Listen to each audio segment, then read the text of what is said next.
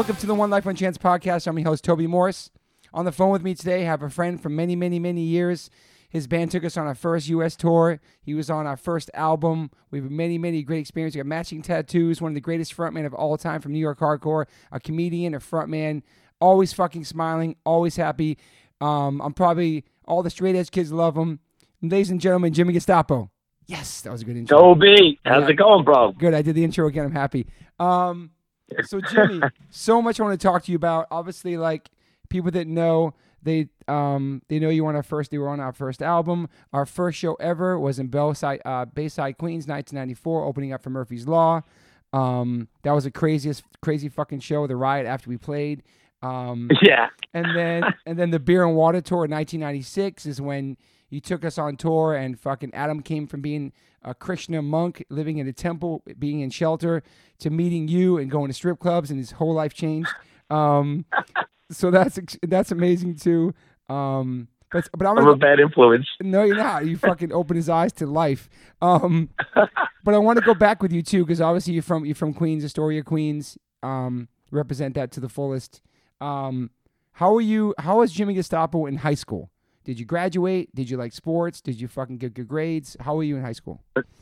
Unfortunately, I didn't do much high school because uh, punk rock got into my life and uh, kind of ruined my education, but uh, also started a new education for me as far as music and traveling and and how to look at the government and uh, and life Yeah. and people of uh, different cultures. So I, you know, I, I I'm at a loss that I don't have a have a high school diploma or a GED, but I do have a PhD in uh, punk rock and hardcore music, which has you know I don't think if I if I not and you younger kids out there don't take take me uh don't listen to me and and, and do what I'm saying. Uh, but I, I think that if I w- would follow would have followed through with high school and everything and not followed music, I wouldn't be in the position I am now, where I traveled around the world and, and had so many diverse friends from all over the world. Yeah, You know, I wouldn't be on, I wouldn't be on a fucking billboard right now for vans right now on the side of a building. I That's know. for sure. Ladies and gentlemen, what he's talking about is I just fucking saw it. It's amazing. There's a billboard for Vans of this motherfucker stage diving wearing Vans. The picture's old school photo. I was so I saw that shit on a building. Somebody told me about it the other day. I was like, holy shit! I saw it on your gram, and then like, yeah, dude, it's fucking awesome. And They're on multiple buildings. They're in the subway. They're they're all over the fucking place. It's pretty it's pretty funny. It's pretty flattering actually. Dude, where's Well, that? to be 50, 53 years old now, and, and that, that pops up now. It, it shows, uh, you know, it makes me feel a little relevant still. So ama- where, where's that photo from? that's from, uh, I think, when I jumped off the balcony at the Ritz, and that was my landing. Or uh, it's shit. definitely at the Ritz, uh, and I don't know if it's when I jumped off the balcony in front of my mother, or no, no, when I did a stage dive. But it looks like I'm landing from uh, the balcony. Holy shit! So so what? So okay, so you're in high school, whatever. Whatever. You don't graduate. Is it because you started playing music early, like as a teenager? it was it wasn't just the music because uh it was when we were listening to the music. It was Yeah. first, you know, going out to hang out and Yeah. going out to shows and then Yeah. go going out and then hanging out with a crowd of other kids that, you know, were all misfits. So it, you know, uh, to be a, a punk kid now in school, you're the coolest kid in school. But to be a punk kid, when I was a kid, uh, you got the shit beat out of you. You got continually harassed. Your teachers thought you were crazy. It, it was uh, it wasn't conducive to, to getting a good education. That's for sure because you're continually being bullied and uh, and fucked with. And now, you know, now now look at us. Now uh, I th- I think we've shown people what what what the good life is and, and how to how to look at things Hundred differently. So what what was your first exposure to punk rock and hardcore when you were that young? That was uh, Doug Doug Holland, Wow. aka his real name Doug Lazito from uh, from Kraut.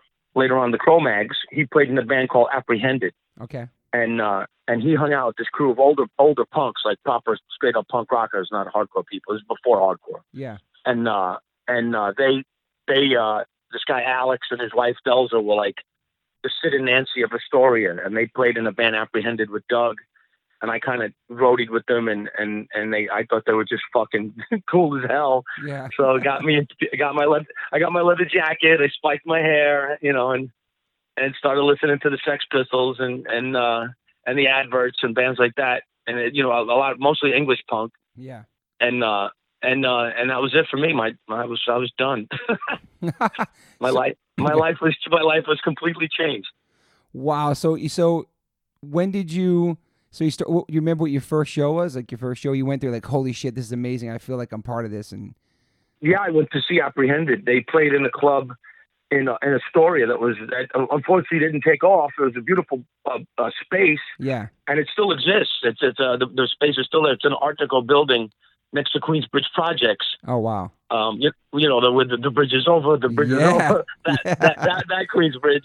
So unfortunately, it didn't take off because it was next to the hood. But Wow. uh, they used to pick up people in the school bus outside of this punk uh, store, clothing store called Trash and Vaudeville, Yep. and uh, they'd have shows there. And uh, Apprehended uh, played there, and that was my first show. And and Delz, Delza, the chick who sang, was fucking hot, and that was that was like this hot punk chick. And I was a little kid. And there was all these girls. I was like, this is uh, this is something. I think I should stick with this.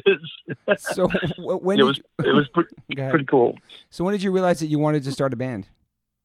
Like what was it? Uh, well, I was always interested in music because my my grandfather, uh, whose nickname was Jimmy Pops, James Fedavante, Nice. he had a music store in Brooklyn, and he died. Uh, he died before 25 years before I was born. Oh wow. So my mother was always into rock and roll and Elvis, and and she used to go to the Alan Freed shows and at the Brooklyn Paramount, and and put the bug of music into me and telling me stories about my grandfather making drum kits and playing drums and xylophone and all kinds of shit, and I was I was intrigued by it, you Yeah. know, and I and I always I always liked music as a kid.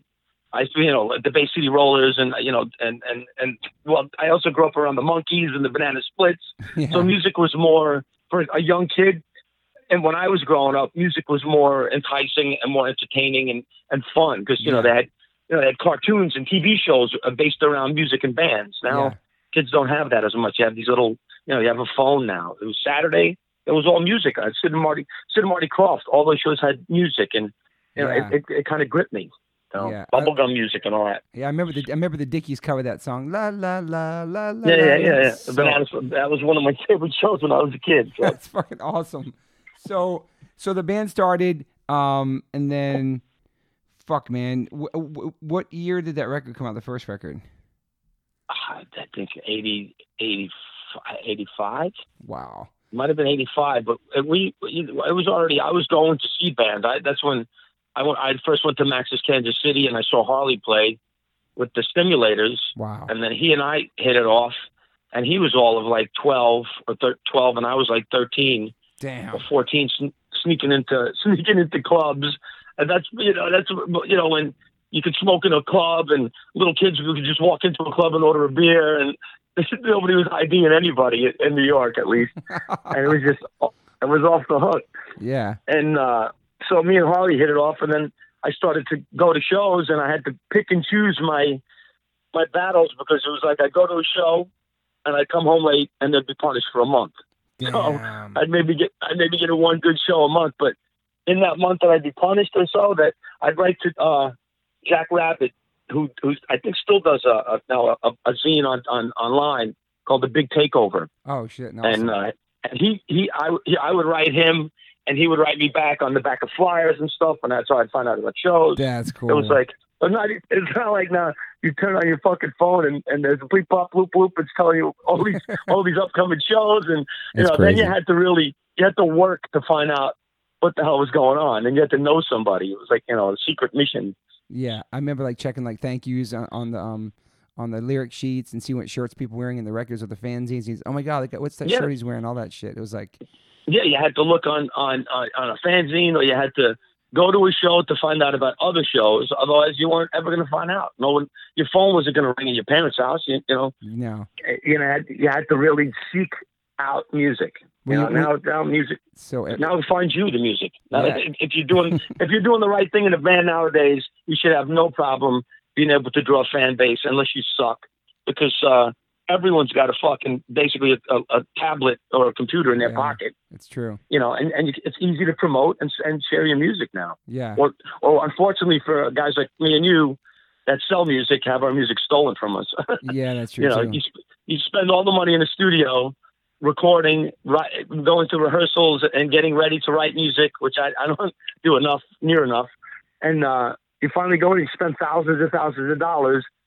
And the first bit of music you put out, everybody just shares it. You It's Boom, crazy, man. you know. It- it's such different Times. Yeah, you can't you can't really make a living at this unless people are buying T-shirts. A lot of T-shirts. A lot of t-shirts. A lot of T-shirts.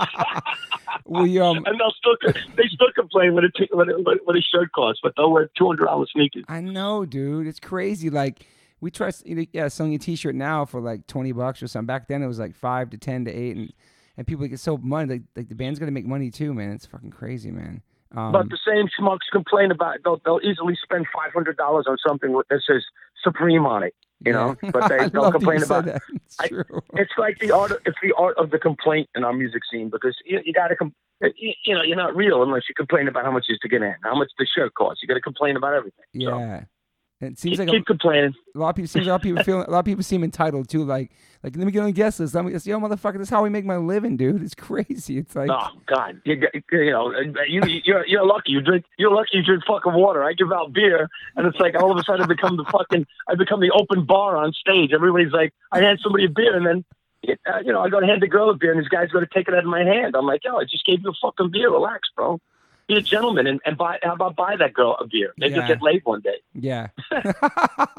so you you were just saying that you get you would get grounded for going to shows. Were, you, did, were your parents strict growing up? Were they were they worried about my father, my father was an asshole because he'd be strict with shit like that, but then he'd go out and get drunk and, and get Mm. into fights in bars and, and, and abuse me and my mother. So you know, that also fuck. that also helped further my uh, wanting to be on the street and, and away from my home and um and with my support group of other friends that were being abused at Mhm. home and and well, you know, believe me, I, I wouldn't be a hardcore kid or a punk rock kid if if everything was honky dory at my house and my father was 100%. taking me to hockey games and and taking me camping and and I was going fishing. You know, if I was preoccupied with stuff with with my family, yeah, I wouldn't be standing on the street corner with with Vin- Vinnie Stigma and Roger fucking uh, drinking beer. exactly. Yeah, wow, it's true, man.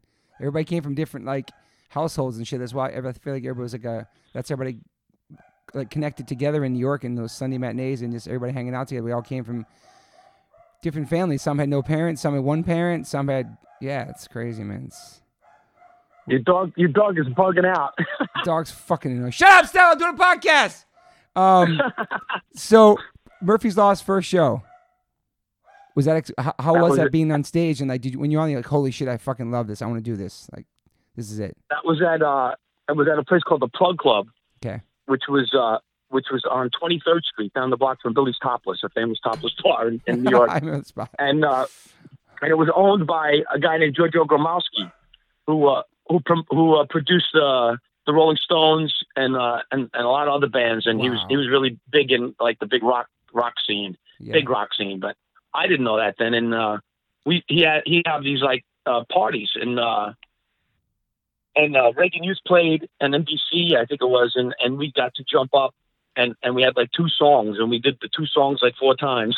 so that's and, pe- and people people got a kick out of it, and it just kept going. They, they kept asking us to play, and we wrote more songs, and wow it's still going now. You know, now now I'm just now I'm milking songs from ten years ago and still playing shows. still killing you you never stop man like you've always stayed on it man it's Well, awesome It start, it started as a joke, but now the joke's on me.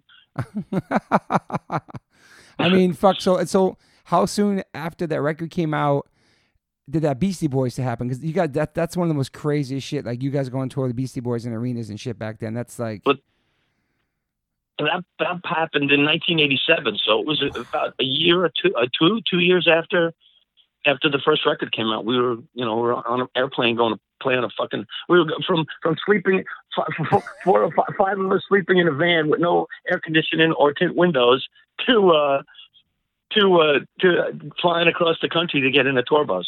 wow man So that was, yeah, it was pretty, it was pretty nuts. We were already playing some local shows with the Beastie Boys yeah and Run DMC. And, you know, we played like uh, some college in Long Island. We played the Ritz, and then and then License to Ill broke, Uh-huh. and, and we went from like playing little shows with them at colleges to playing arenas. That's when it Wow. literally we were on the tour and was pl- we played a couple clubs, and then it just popped into like arenas, uh, sold out arenas. it was crazy, dude. is it safe to It say was that crazy to witness. yeah is it safe to say that you're the first New York hardcore band to get that kind of exposure And, uh, Yeah, it's pretty cool. Yeah man holy shit was that scary Like- Unfortunately, unfortunately for me, nobody was exposed to it yet. So, it was a lesson for me and a lesson for the people that I was jumping onto. it. that were it was before there was like a general admission, so I would dive off the stage and they'd be all they'd be all streaks. So I'd dive into the crowd who didn't know anything about stage diving and land in seats and get the, the shit beat out of me. So Holy shit. It was fucking nuts. Well, we only got to play 15 minutes, so if I even got through 10 minutes of the 15, it'd be amazing. Holy shit. How long was that tour for? For uh, three months, it was Holy Yeah, it was the whole- shit, dude. the whole United States. Holy shit. That's Yeah, massive. then, then we went. Then we did stuff with the, we we did a tour with the Chili Peppers, and then we did a tour with the Ramones too. Yeah, it's f- like late 80s, right? Yeah, yeah. Once once once you do a big thing like that, other things follow through. But unfortunately, I, I never took it seriously, so I never really was like, we got to put more music out. We got to do this. We got to. that. I never treated it like a business. Like I always thought it was a joke, and I and whenever it came to it, I didn't take it seriously because you know once you take yourself seriously with this with the music industry, you get disappointed and disillusioned. 100%. You know, Yeah. Wow. So, the joke, the, once again, the joke's on you. But then at least at least you don't wind up with a broken heart. You know. yeah. So after those tours, did you when you came back from those like the Beastie Boys tours, like holy shit, like did you go back did you go back to work or you just went right to another tour? Like did, were you looking at it as it was going to be your career at that I- point? I always worked, but it was like I always carried a job. yeah. Uh, and uh, but uh, yeah, well, the shows all, of course, changed for us. Our our our own local shows and shit, because uh, we came back, you know, uh, local local Yahoo guys that just did a big thing. So a lot of kids would come. A lot of kids that normally wouldn't even ever have come see us started coming to shows. Kids that like the Beastie Boys that didn't know anything about hardcore yeah. started to come to shows, and it just changed. It changed the whole the whole uh, the whole thing for us, Yeah. and for and, and for other bands too. It was just like the shows started to change. They started we started to play different, bigger venues instead Yeah. of bars. We were playing we were playing like a venue. Yeah. You know, we had we got beer for free and and food. there was there was a there was a bathroom with a door. You Yeah. know, and toilet paper. It was unbelievable. I could take a shit before I played. Fuck. And so did you hang with the with you hanged with the Beastie Boys? Obviously you did the tour, but they were hanging out in the punk scene Yeah. too back then, yeah, because they were a punk band first. Yeah, yeah, yeah. They were they were a big part of the punk scene before they did the hip hop stuff. You know, they were a, a hardcore band, right? Yeah. Straight up hardcore band. Yeah. And uh, yeah, Polly those, Rocks, too. those, those guys were always out. We we used to hang out on St. Mark's Place. Those guys would always be out, and they had a cool girls that hung around, around them that looked like bag ladies that, that we all had that we all had crushes on. yeah. But uh, I think what the one girl Jill Cunniff wound up playing in uh, Luscious Jackson. She was one of the girls that were hanging around those guys. Yeah. So you know, it was all that's it, that was it, was when it was truly a scene because there was a whole hmm bunch of us that would meet on the street and talk about stuff and hang out and hmm sit on a stoop. Now you know now pre phones, pre phones, yeah. Yeah, I, I, I hate to sound like the old fart, but it's like kids today. You know, they're not meeting at the street, and and, No. and a lot of them are too lazy to go to a show because they know one of their friends will go to the show and you can watch it on your phone at home. It's true. Live stream. You know, it's true. Yeah.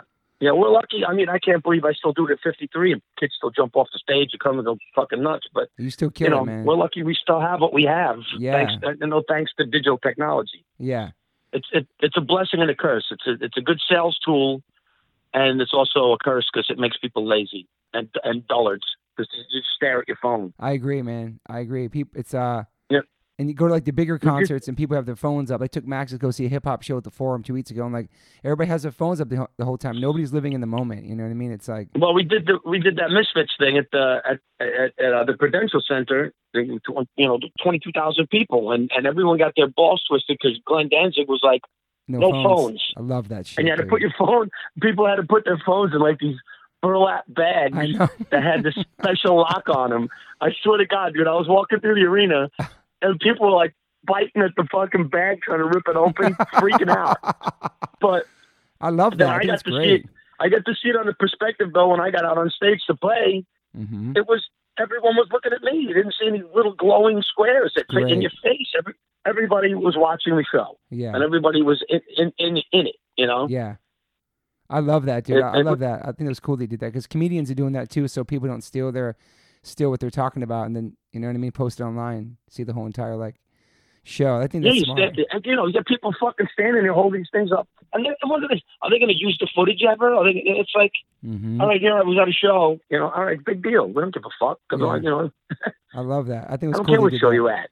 Did you um? Yeah, it was. It, I Yeah. didn't at first until I was actually standing there, not looking at a bunch of phones. Yeah. Yeah. That's amazing. Did, Then I got it. did you um? Did you skate back in the day? Skateboard? Yeah, yeah, yeah, big time. Oh, I hung out with Russ, you know Russ from Underdog skates Yeah. still. Yeah. I don't know how he can with his bones, but yeah, but me and Russ used to skate a lot. Yeah, because I remember seeing you used to rock knee pads on stage. I thought that was so fucking awesome, man. Well, the knee pads because I used to jump off the side throws onto my knees, and thank God it was.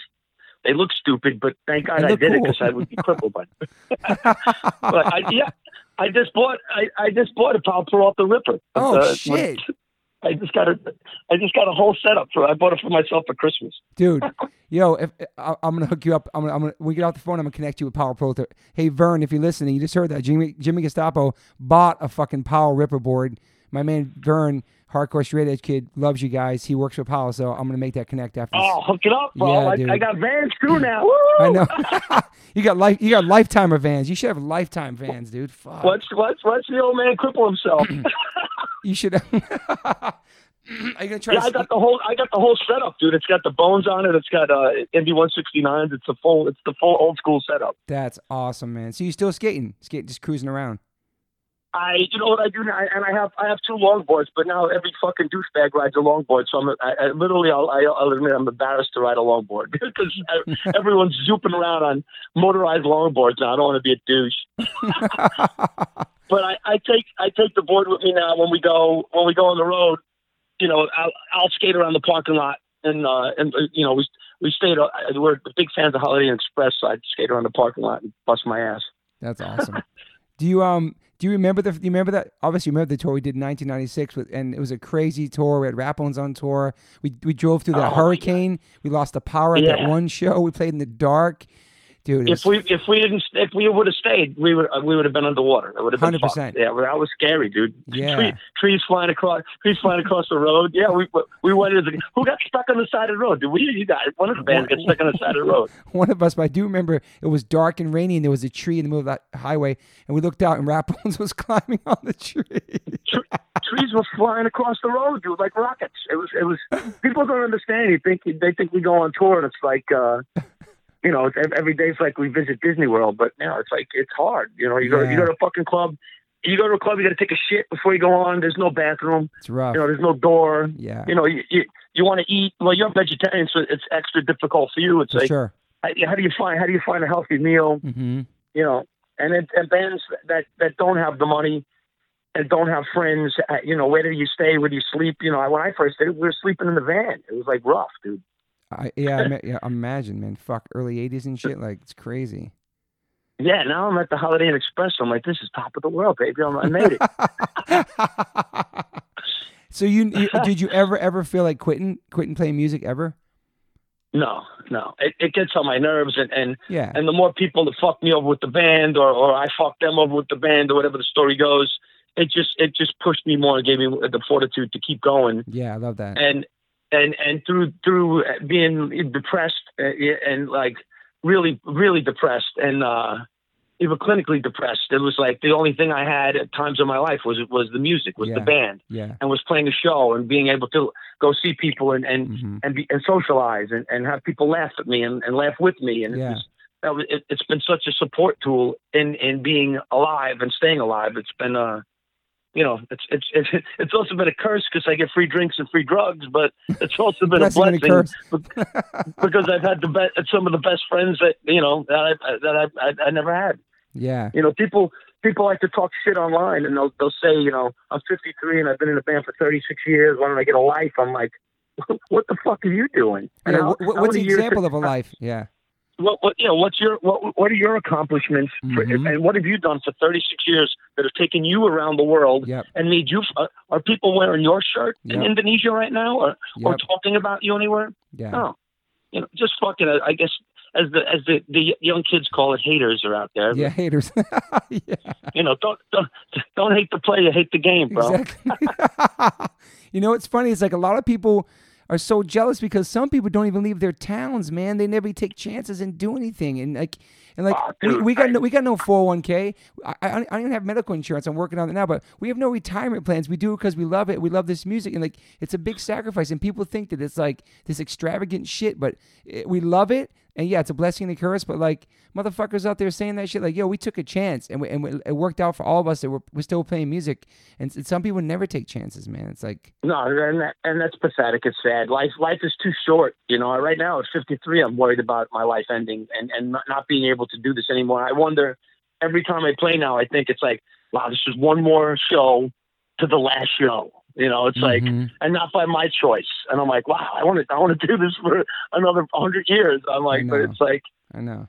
you know, I, when when does it become too much for my body or my mind or my health to keep getting up there? You know, it's like I, you know, the, the guidance is Charlie Harper from UK subs is what 73 now, and he still gets out and and it still Fuck. looks you know relevant. He's still relevant up there, and he's still cool. He, he's great.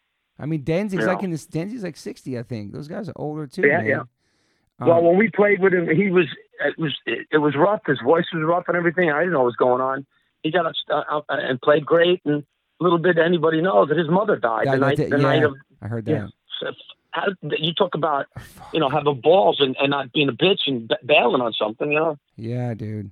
his That's- mom died, and he, and he he didn't bring it on stage. He he just brought he brought his his show. Yeah, I feel I feel like I feel like the same can go for you because you said maybe you go through depression, maybe you go through some downtimes, and the way you vent and the way you feel alive and happy is on stage, and you've always given it 120 percent every show. It could be 10 people there or 10,000. You've always given it. I always respected that, admired of you. You always put on a show, you know, and you're always super witty and on point with the things you say, and you break balls, but it's all in love, and I always love that about you. And I feel like I learned a lot Thanks. moving moving to New York and getting that ball breaking tough love from all the New Yorkers, and and people did that out of love, not out of hate, and and they always, and they always had your back regardless, and you've always been like that. I and, like, busted I busted your balls last weekend on stage. There was a kid fucking with me, heckling me, and uh, really? and and and he was like he was like fuck you, fuck you to me, and I was like I was like man, where's the fucking PMA, bro? And I was like fuck you, fuck you, and I was like. God, fuck him. And, and, he's like, fuck PMA. I was like, God, if Toby was up here right now from H2O, he would have walked off stage crying. He'd hate you. and, and, and people lost it. But meanwhile, the guy's like, fuck you. I'm like, listen, do I go to your job when you're working and look up while you're changing tires and go, hey, Joey, fuck you? it's no. true. It's so true. Sure enough, sure enough, 20, 20 minutes later, the bouncers were throwing him out for starting shit at the show, the idiot. Where was that at? Where was that? Is that, is that? It was in uh, Lancaster, Pennsylvania, at a place called the Chameleon Club, which you guys back should in. definitely play. It's a really, it's a nice, it's a good, it's a great club. Don't judge, don't judge the the whole place by one dickhead, as we all know. But no. yeah, the the club is really cool, run by really cool people, all local kids. Yeah, I It's remember. got different Club. levels. It's like a perfect club. They got Yeah. pinball machines. You know, it's great. Did you ever? It's Um, not just a box with a stage. yeah, I'm down to play that. I definitely. I think it's been there for a long time too, for sure.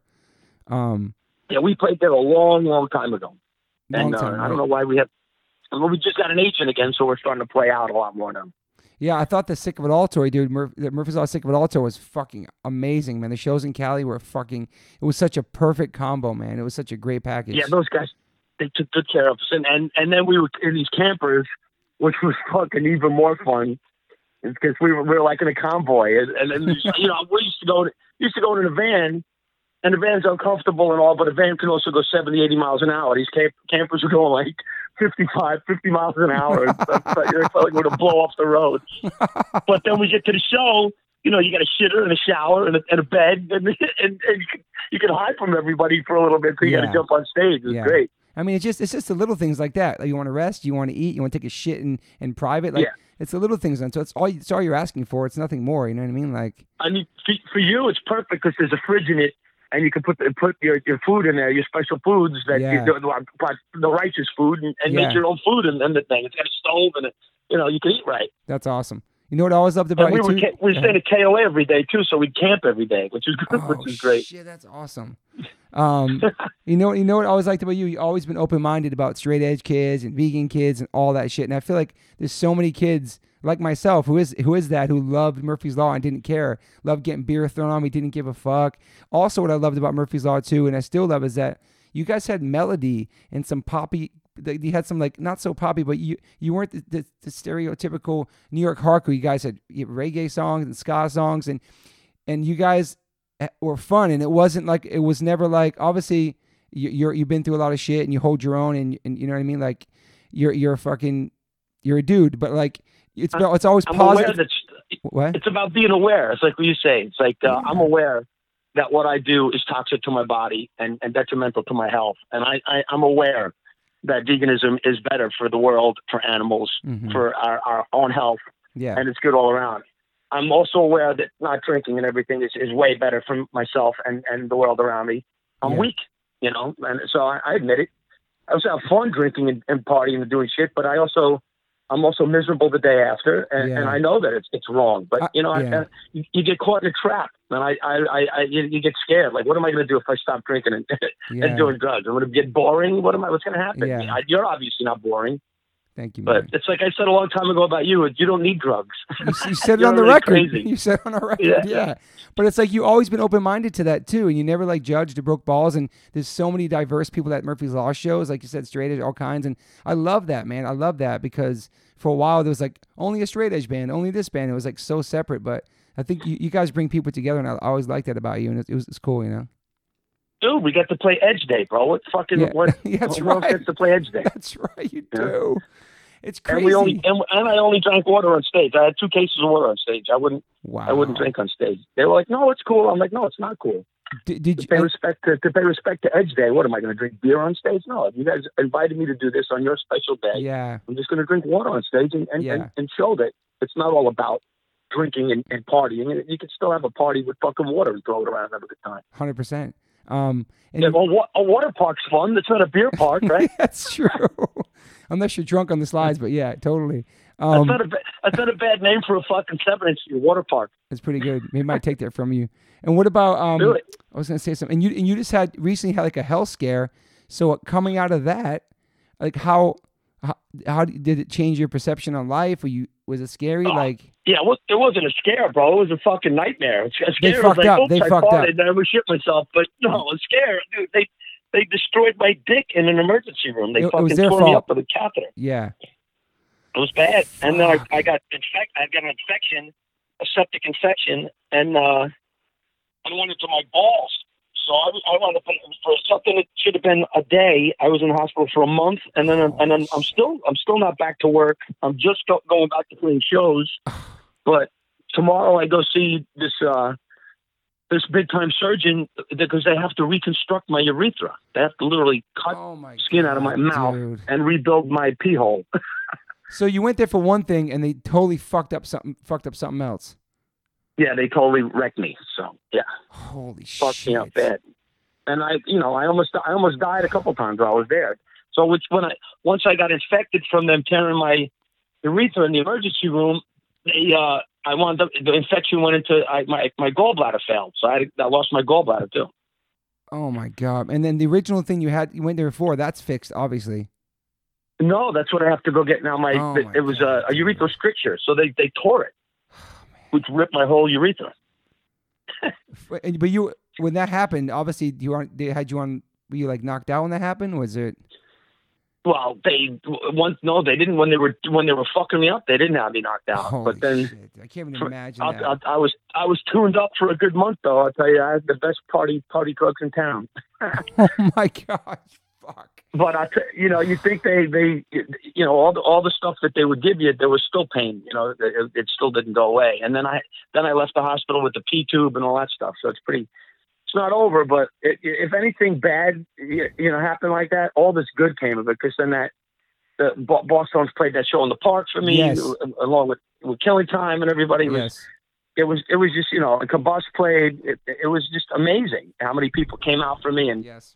And came to support me so you know with all the negativity and here's here, here I'm chiming your tune now with all the negativity came came so much positivity and Fuck you know yeah!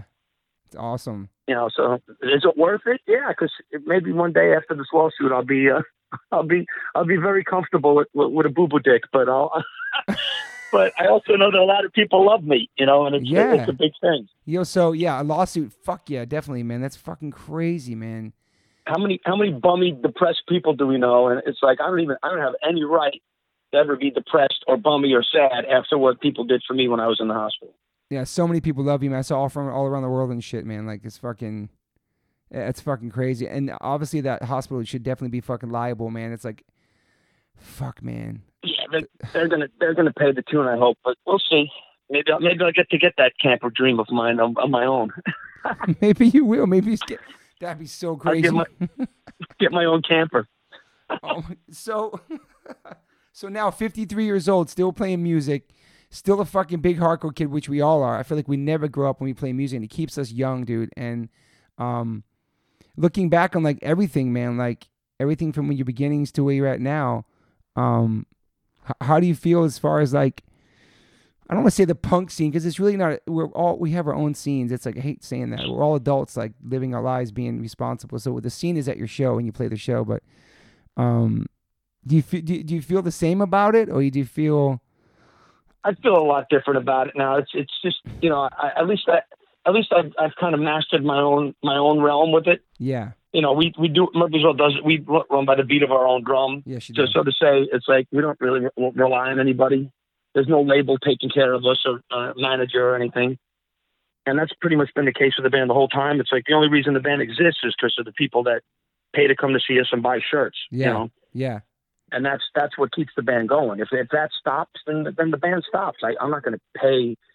You know, I'm not going to run a, a job, which I still do to take care of the band. The Yeah. band, you know, it's not my living; yeah, it's my life yeah, you know, uh, fortunately, a lot of our friends, which I'll be nameless, make a very good living off of, off of this form of music, and, and Mhm. God bless them. yeah, totally. But you know, I don't, I wouldn't feel, you know, if this was my thing that I did to to, to suffice my life, I don't know if I, I like it anymore. I, I have, I have too much fun. I have more fun with it than anything.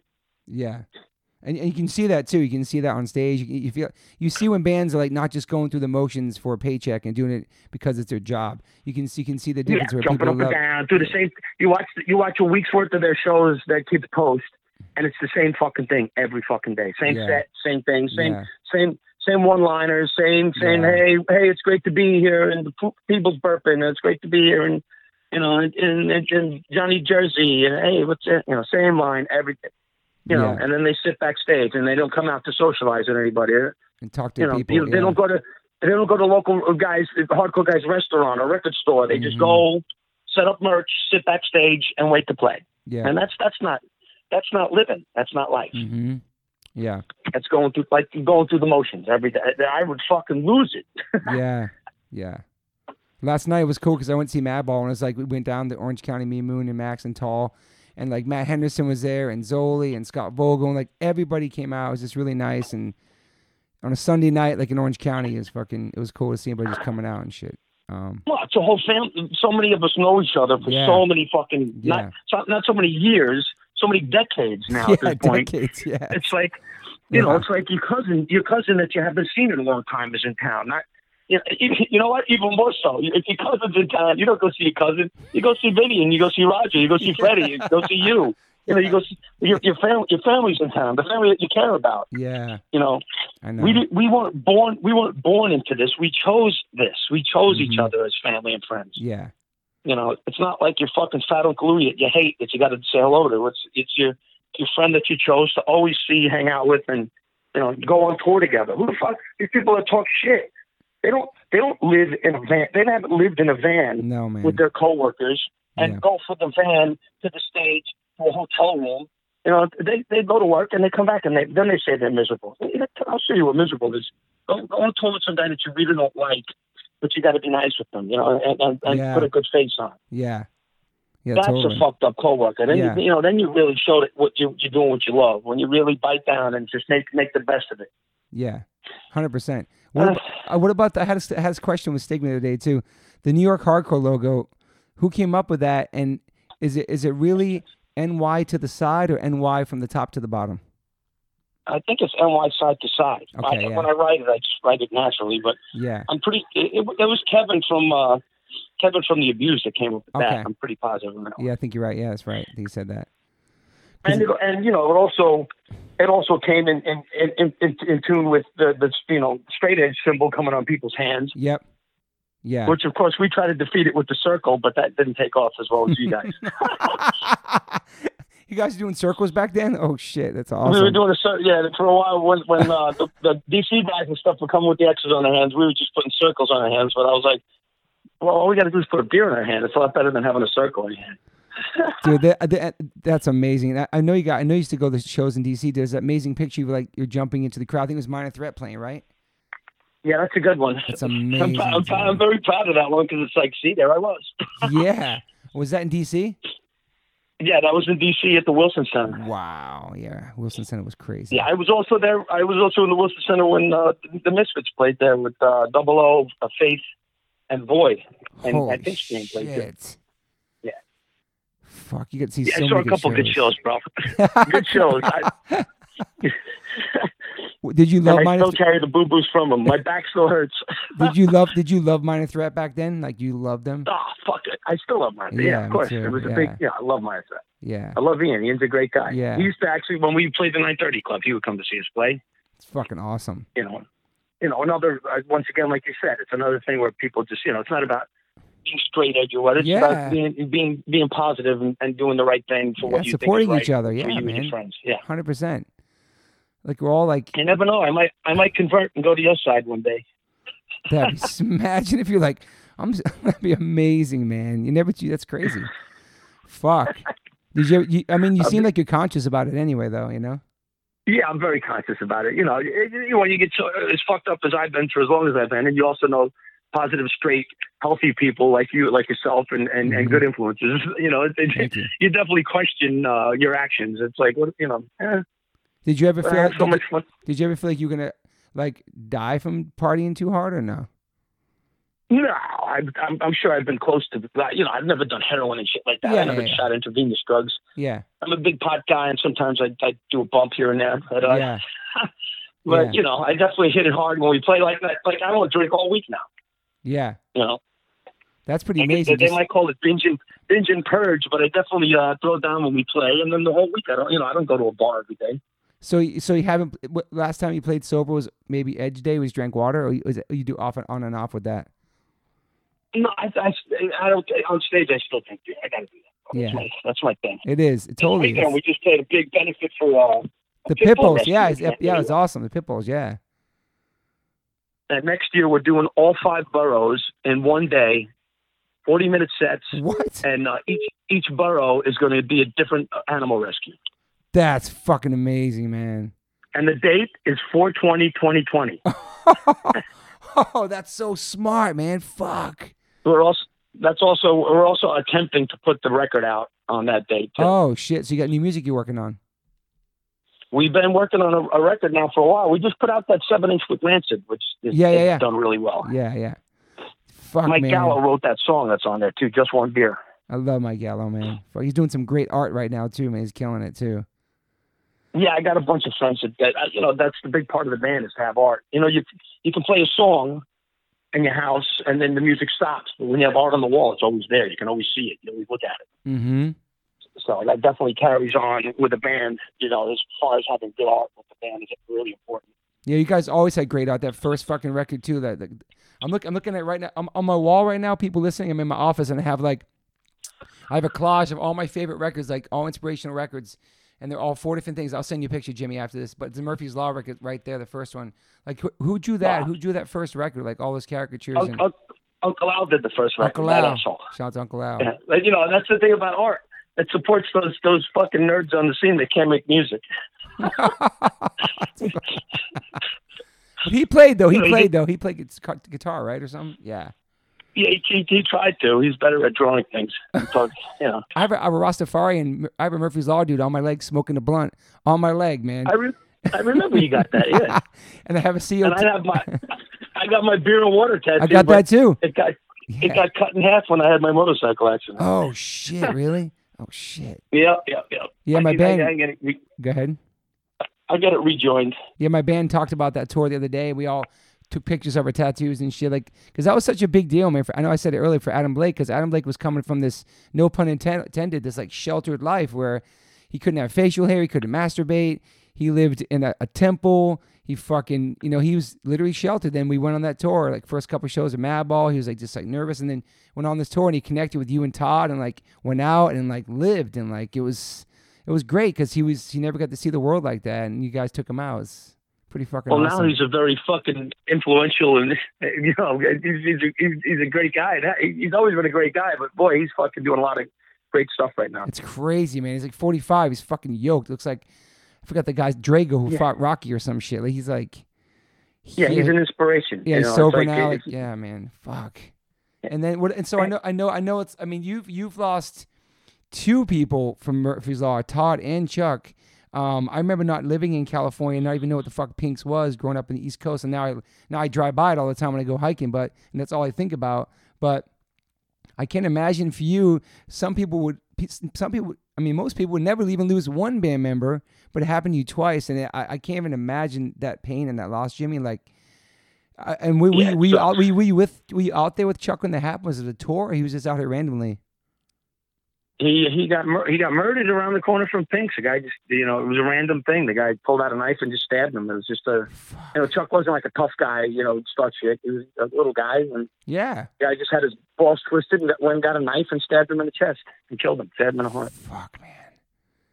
And that was. And then Todd, just recently with Todd, he he uh he was sober for a while, and then uh just he was in bad shape doing dope and stuff, and then he uh I don't know if he necessarily relapsed, but uh they found him dead in his uh in his apartment on his in a, ch- on a, sitting in his chair, and uh apparently he he relapsed drinking, and apparently on his way home fell and hit his head.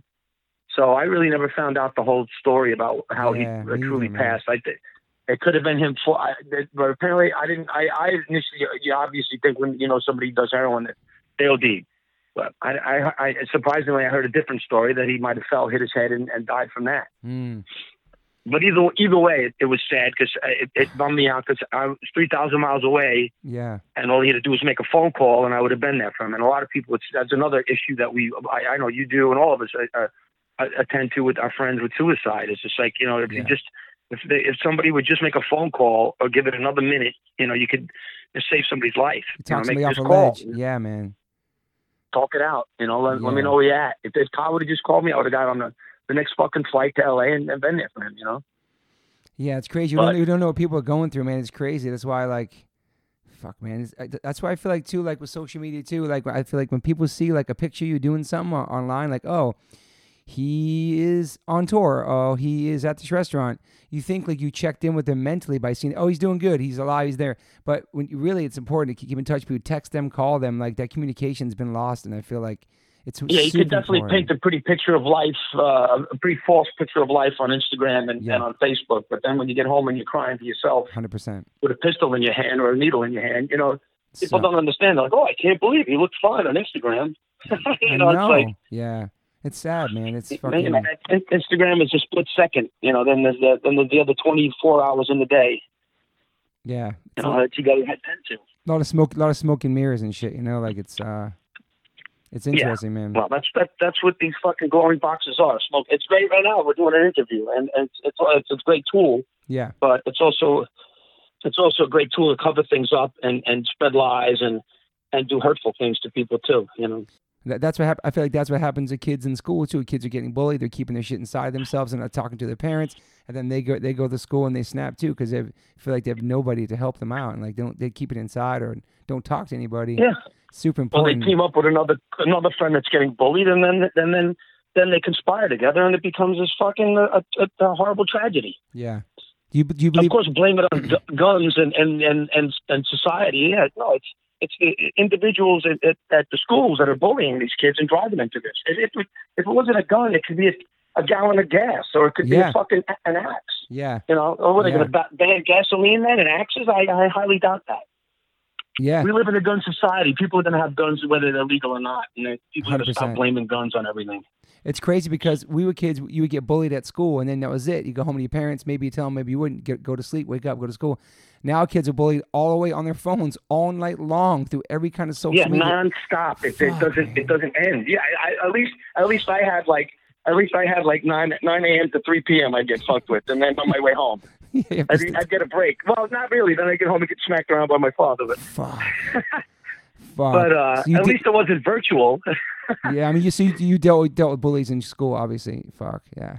yeah, but now you know kids get getting you know they can't even go online or anything without getting fucked with and have pictures put on. Yeah, it's it's it's, it's a different world. It's scary. I try to talk to my son. My son's really good with that, and like, not stay away from the. You know, he's he's he's really good navigating through life as of right now, and I, I worry about that too because he's kind of he's 16 now. He's going to a big high school, and it's just like, yeah, this. There's all kinds of shit, man, and there's so and there's so so much shit going on. There's so overstimulation with the phones and just everything happening and the pressures. It just fuck, man. But Max is Max is very well adjusted. He hung out with a lot of us, and Yeah. and, and he hung you know Yeah. he hung out he hung out with the best of them. You know, Yeah, so he knows. You know, Yeah, he, he's a great kid. I love him. thank you, man. I I. I just hate that he, I hate that he doesn't doesn't know that I really don't have a third eye on my forehead anymore. oh shit! So we did this tour with Murphy's Law many, many years ago in Japan, and for some reason Jimmy had a fake eye that he wore on his forehead, and Max was so little, man, and I think he had a bandana. He thought you were a fucking three-eyed pirate, and like he bugged out. He was so young.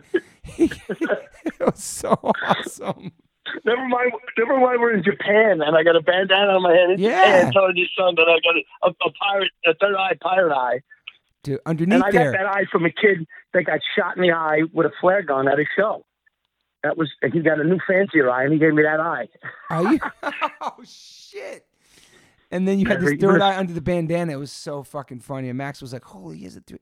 He was in so intrigued by it. That was so fun, man. That was crazy. I, uh, there's a picture of us, and, uh, and I, think it's with Harley too, no less. oh wow! I send me that shit. I want to see that. That's crazy. I gotta find. I gotta find it. It might. It might be gone. I lost a lot of my stuff in storage when I was on tour a, a couple years ago. They took it. Oh fuck! Does has that happened to you throughout your life? Like always leaving, going on tour, having stuff in storages everywhere, or no? Yep, losing stuff in storage, losing stuff, get the stuff getting stolen. You know, that's. But you know, if, if I learned anything from Hare Krishna weirdos, it's like uh, material possessions aren't everything. You know, friend, the real real stuff is more important. I And you get, always, the, you got the memories take- too. Yeah. you could always take another picture. Could always get another record player, another record, or you know, you could always get you know something, a new a new hammer, or a, you know, a new a new leather jacket. But They're you just know, you things. can't you can't Yeah. I can't get a new gallbladder. You know, You it's like you, there's real there's real stuff and then there's bullshit. I agree. There's so many, so many, so many, so many material things we really don't fucking need. It's true. It's a good point, actually. That's good. You got that from Krishna consciousness. That's awesome. I'm, I'm a little conscious, bro. Did people bug out back then when you said Hare Krishna, stay away? They, you know what? You, you want to know the funny shit about it? Was that when the record came out, um, we were 86 from CBGB's because uh, they thought uh, uh, they thought it said Karen Kristal stay away, Holy shit! Hilly, and Karen Kristal was Hilly Hilly Kristal's wacko wife. holy shit, dude! So they thought I never, you know, no one ever. but You know what? The funny thing is, is that John Joseph of all people was was like, no, boss. You know, you know what? It, you, the fact that you even say Hare Krishna is a good thing. wow. He's like just, you know, and I understand it. Just saying Hare Krishna is like saying God bless you, really. It's Yeah. Like saying, you know, Yeah. so it was it was actually a good thing. You can't you can and, and you know if you really believe in Hare Krishna, Harry, you can make Hare Krishna stay away because it becomes part of you. Yeah. It's true. It's inside you. That's true. I always wanted to ask you that. so It's God, interesting. So God damn it, I actually did a good thing. You you might have spread the yeah, I spread the word to people who never even knew about Krishna back then. That's so fucking true, man. Great. I'm I'm more into the Buddhist thing. I, I find that more real than uh, and more uh, helpful than anything. You've been into you've been into that for a while. Buddhism, uh, you know, when I first went to Japan, I read the Buddhist Bible, and the first it, it gripped me on the first page where it was like, "Buddha is hard," and I was like, "What the fuck?" And that, that was it. So I read that, that was my my reading material on, on on tour, and I was like, I read this whole fucking thing, and there was nothing. You weren't looking at any little blue eight eight armed deities. You weren't looking at some hippie nailed to a cross. yeah. Buddha, you, you're trying you're trying to achieve a level of higher spirituality. You are. Mhm. You're not Yeah. trying to live up to some other magical god or magical sp- person in heaven. Or, you know, it's it's you that needs to improve. Yeah. You know, not not for anybody else but yourself. And Yeah. if you improve yourself, everything around you improves. I agree and with that's that. God, it sounds so positive. I can't even. You're every time I killing it right you, now. Jesus You're fucking kicking so much stuff. Do you do, do you have any Yeah. do you have any daily rituals you do or no? Yeah, I get up, I have a cup of coffee, and I uh, I put the TV on and watch the news. Awesome. I, I put New- New York One on. I watched my boy. I Roger love New Clark. York one too. Is George Whipple still on Roger there? Clark. Roger Clark was just at our show in Staten Island. The news guy. Oh, she must have came later because I used to watch it living there. I love New York one, dude. Fuck. You could still get it online, bro. George Whipple. Um, would you consider Yep. would you consider yourself optimistic or pessimistic? I just consider myself uh, A realist. silly. Okay. Realistic. yeah, that's it. Thank you. You answered that one for me. I consider myself realistic. That's a Moon's. Moon's like I'm a realist. Moon's the exact same way. It's fucking funny. realistic. I know. I, I call. I I call bullshit when I see bullshit. Yeah, yeah. You've been through a lot of shit, man. That's You're all- a survivor too, man. That's also a New Yorker. You know, you see a lot of shit. You got to call it. Yeah, but you've always, I, I you've always been like very, I, I, whether you think so or not, very positive. I mean, I mean, live shows so much positive energy is always fun. It's a party. Everyone's accepted. It's no, it's never like you're not, you're not, you're not welcome. You know what I mean? It's always been, your energy has always been contagious. You know, I think. Well, it's not. It's not good to be in a band and be negative. I don't know how Paulie gets away with it, but he does a great job of doing it. But I don't know. You know, you got to. If you want your band to succeed, or or yourself as a human being to succeed, you got to make friends. You got to be nice Mhm. to people. Yeah. You got to try to be forgiving with things. You got to, you know. eh, Otherwise, you're not. You're going to be a very uh, unliked and sad and miserable person. yeah. Yeah. you know, it's yeah. a pretty e- pretty easy lesson, and, and if your parents didn't teach you that, and mine didn't, I had, I learned from the music scene. yeah. W- You know, you got to Yeah. be nice to people. You got to you got to make friends. Yeah. Do you um? Because you seem so on stage, so comfortable, and so like almost like a stand-up com- like stand-up comedian as well as a performer and singer. Were you you you, you obviously weren't a shy kid, were you? No, I wasn't ever a shy kid. I grew up in a bar, so it was like I grew up in a bar that made Goodfellas look like a gay bar. Wow. it was like- It was like uh, it was Coretta's bar. I shine shoes in there, and I know to go get your shine box thing. But oh shit. I shine shoes on Saturdays when my dad was setting up the bar, and when I go in on, on Saturday on my way to play hockey for the church, the guys that were uh, the guys were gambling still from the night before, so I'd shine their shoes, and they still had money. So I, I dude, I'd hit up like two hundred bucks on a Saturday before I was even uh, thirteen, Holy shit. and it had you know and they they had video. They, their first place had, they had pinball machines, and. uh and, and, and slot machines. I play the slot machines. I make more money sometimes. So Fuck. That's straight up good You know. That's so like Bronx always- Tale shit. Bronx Tale shit. Wow. I was old, but Bronx Tale was filmed in Queens. yeah, yeah, yeah, yeah. Oh, it was? Oh, it's filmed on 30th Avenue. But uh, you know, I hung out around a lot of characters, and and and you know, it, it was pretty hard to be shy around the guys that my father hung out with. Okay. Yeah. Damn, man. There's a picture. There's a picture of me singing in the back of that bar. The very first time I got on stage and sang, it was at my uncle Phil's band, and there's a picture of me singing "Raindrops Are Falling on My Head." oh, fuck. I want to see that. That's fucking Yeah, I- awesome. I'll- try to find it. I'll post it. I'll post it on my uh, on my Instagram. Holy shit. So you you you were you were built Yeah. for you were built for this shit, man, for sure. Yeah, I guess I, I was built to be a jerk. No, man. No. Good perform, and you're so you know you're so witty. I remember we played with you guys on the boat show, and like you were snapping on me the whole set, but in such a loving, funny way, straight edge being like you were so on point. Like you're so witty too. Even if you're drunk or Well- not, you're still on fire. It's crazy, man. It's Well, I, I also grew up in an era like last night. You know, Don Rickles, yeah, you know, Buddy Hackett. Yeah. Like I grew up. I grew up in an era of watching guys like that, yeah, where you didn't have to really watch what you said. You didn't Yeah. have to worry about it, yeah, and you know, guys could bust on each other for being black or Chinese or Puerto Rican if Mhm. you all grew up together. yeah, You know, it's not like it's not like being a Portland, Oregon, where everybody's, everyone's going to cry whatever you say. it's different times. It was it's it's all it's all in good fun, and you don't mean it to hurt anyone. You mean it. You're just busting balls. yeah, yeah, You know, that's that's the, also the blessing of being a New Yorker is we we can bust on each other. I went to school with everybody, we busted all each other's balls. yeah. It was it was it was out of love and shit for sure. Yeah, it's like Yeah, it was nothing nothing personal. It was just you know, it's, it's like the Puerto Rican guys made fun of the white guys, the white guys made fun of Puerto Rican guys. Everybody made fun of each other, and then we all hung out.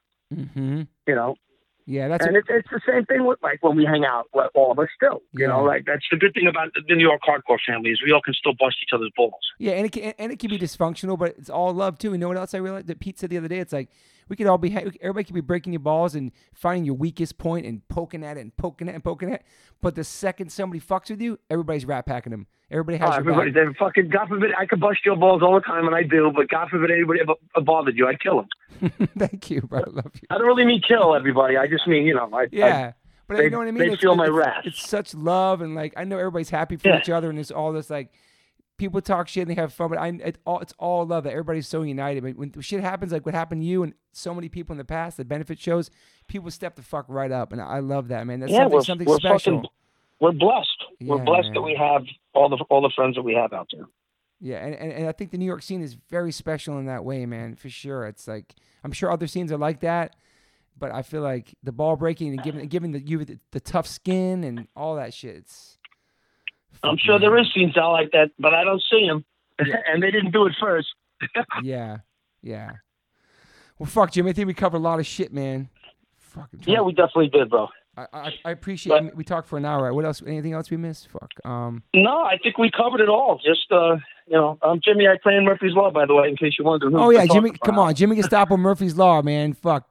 Um. You, what's your IG? Creepy NYC. Creepy NYC, and then uh, Creepy NYC on Instagram, and it's uh, James Drescher on uh, on with my with my real name on uh, on Facebook. So you're full. You're you're 100 percent Italian. My no, no, no. I'm, I'm Italian, German, Polish, and Czech, but I was Wow. raised by my Italian. I was raised Italian. by my Yeah. mom. Oh wow. Fuck. Joan Joan Fioravante. And so where? where okay, where'd the nickname come, Gestapo? That came from, uh, unfortunately, it came from Johnny Feedback from Kraut, the drummer of Kraut.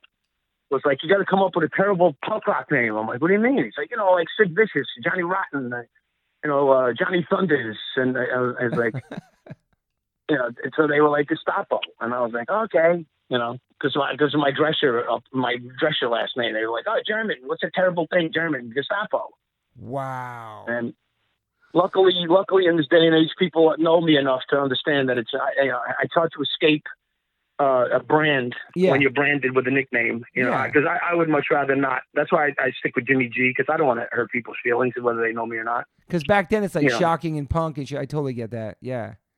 Yeah, people don't get shocking punk anymore. Now, now people get insulted crybaby punk. Yeah, it's, it's, it's So- different times. Different times.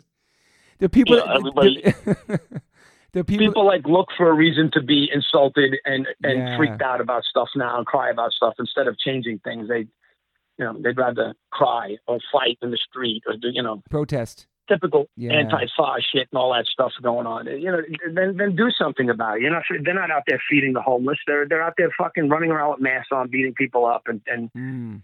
you know they're and, and basically everything I see is them getting smacked around a lot. You know, and you know they got Proud Boys. There's all these cliques of political people instead of united people doing shit. It, you know why? Because all the united people are working. You know. Mm, working class. Working class. Yeah. Yeah, we're all at work. We're all at work or on tour, which is work. You know, 100%. Why, why are these people at work? Yeah. It's They- true. They have plenty of time to stomp around in the street and start trouble. Yeah. Everybody wants to complain and protest and stand up to things, but not many people do it in real life. They do it on the internet, so nobody's really out there actually taking real actions, not words. You know what I mean? Like. Yeah, it's- it's be, like- be, be active. Be active. Don't you know? And and if and if and if you're gonna do something, don't hide your face. Show your face. Be proud of what you're doing. Yeah. If you believe in it, for sure. Yeah. Well, fuck, if you man. believe in what you're fucking fighting for, take the mask off, bro. Or or cis, Yeah.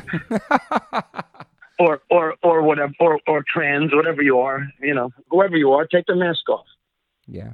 Well, I pre- Jimmy, I appreciate I appreciate everything you've done for um for the hardcore scene, for accepting it when we first came to New York, for like taking us under your wing, taking us on tour.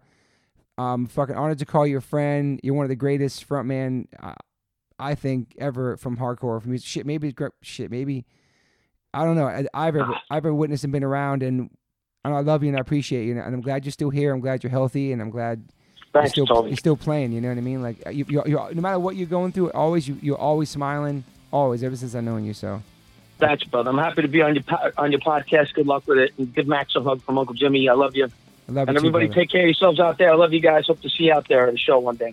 for sure. Thank you, Jimmy. I love you, man. Appreciate it. Take take care, brother. I love you. Bye bye. Hey guys, thanks for listening. Um, please rate, review, uh, subscribe if you haven't subscribed yet to this podcast. Please do that. And whatever platform you are listening to this on, I'm glad you found me. You can rate me and review me on there also. So thank you guys sincerely for the support. I cannot wait for you guys to the next one.